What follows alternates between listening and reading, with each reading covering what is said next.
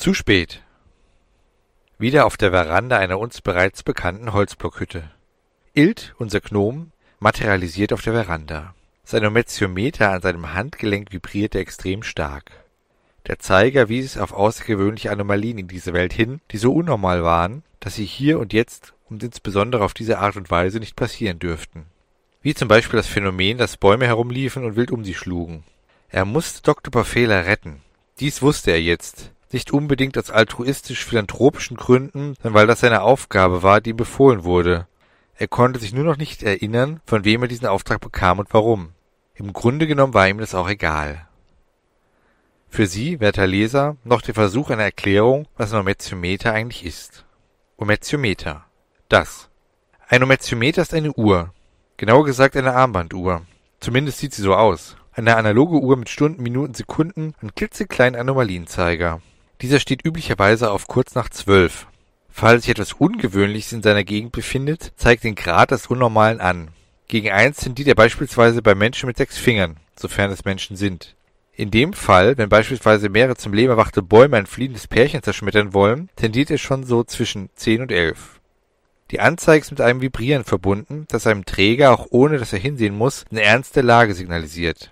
Abgesehen davon hat das Ometiometer noch drei weitere kleine Ziffernblättern mit Anzeigen, die noch weitere diverse Funktionen haben, welche zu einem späteren Zeitpunkt erläutert werden zum einen, um die Spannung zu halten, zum anderen, weil sich die Funktion des Emmetiometers unserem Gnomen namens Ilt sowieso noch nicht erschlossen haben, da ihm dieses faszinierende Gerät eigentlich gar nicht so richtig gehört.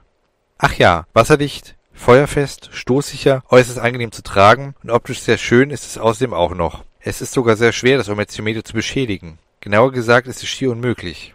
Man müsste schon einem speziellen magischen Feuer ziemlich lange aussetzen, um es mit einigen Blessuren zu versehen.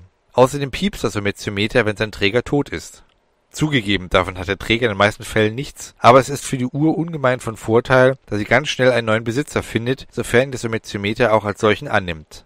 Man kann sagen, dass das Ometiometer seinen eigenen Willen hat. Zurück zur Mission unseres Gnomes Ilt. Zunächst war Ilt froh, dass das Materialisieren so gut geklappt hat. Dies ist meist der schwierigste Part. Entmaterialisieren war einfacher. Aber wenn man sich erstmal zerlegt hatte, um sich dann wieder exakt zusammenzufügen und dann noch ohne mit einem bereits dort stehenden, geschweige denn sich bewegenden Objekt bzw. Subjekt zu verschmelzen, gestaltete sich dies schon etwas schwieriger. Auch hierbei ist das Ometiometer äußerst hilfreich bzw. durch ihn erst möglich.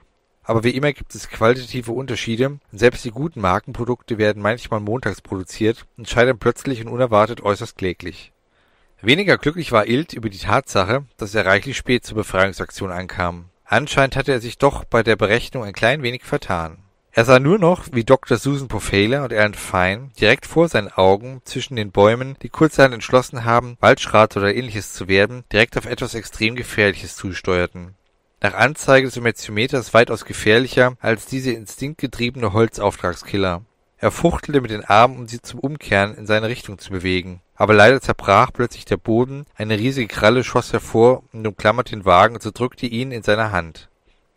Alles ging blitzschnell. Die Bestandteile des Fahrzeuges flogen kreuz und quer, das Nummernschild flog vor seine Füße, so als wollte es ihm noch etwas mitteilen.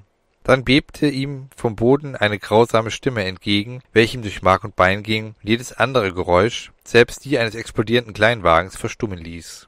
Sie brummte sich tief in seinen Schädel wie stechende Migräne und rief ich bin der Richter, ich bin die Geschworenen, ich bin der Henker, kurzum, man nennt mich den Cleaner.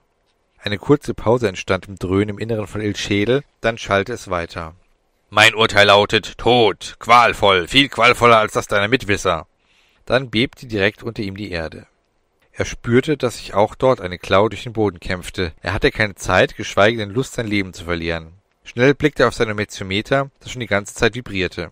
Kurioserweise kam ihm die Stimme des Rächers so bekannt vor. Das Problem an der Teleportation mit dem Ometiometer war, dass man nicht nur durch den dreidimensionalen Raum, sondern auch durch die vierte Dimension der Zeit reisen konnte. Egal ob beabsichtigt oder nicht. Und deswegen erlitt man manchmal eine Art Jetlag, wie Sie, verehrte Leser, es vielleicht von Reisen mit dem Flugzeug durch andere Zeitzonen kennen. Als Resultat durch das Reisen durch Zeit und Raum können dann etwaige temporäre Gedächtnislücken entstehen, wobei temporär zwischen ein paar Minuten oder aber auch bis kurz vor dem Tod bedeuten kann, wobei im Falle unseres Gnoms Ilt die letzte genannte Zeitangabe auch früher sein konnte als die zuerst genannte. Wie dem auch sei, die Zeit rannte, die Luft brannte, kurzum, es eilte. Ilt hatte nun drei Schritte zu erledigen. Erster Schritt: das Berechnen der Zielkoordinaten. Folgendes galt zu klären. Wo zum Geier wollte hin?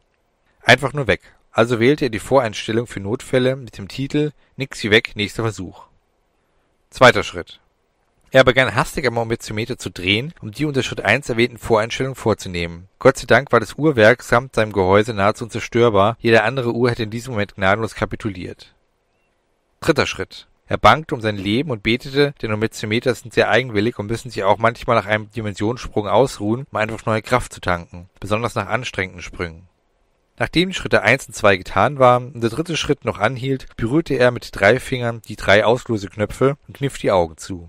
Er konnte nur noch hören, wie die Erde unter ihm aufbrach.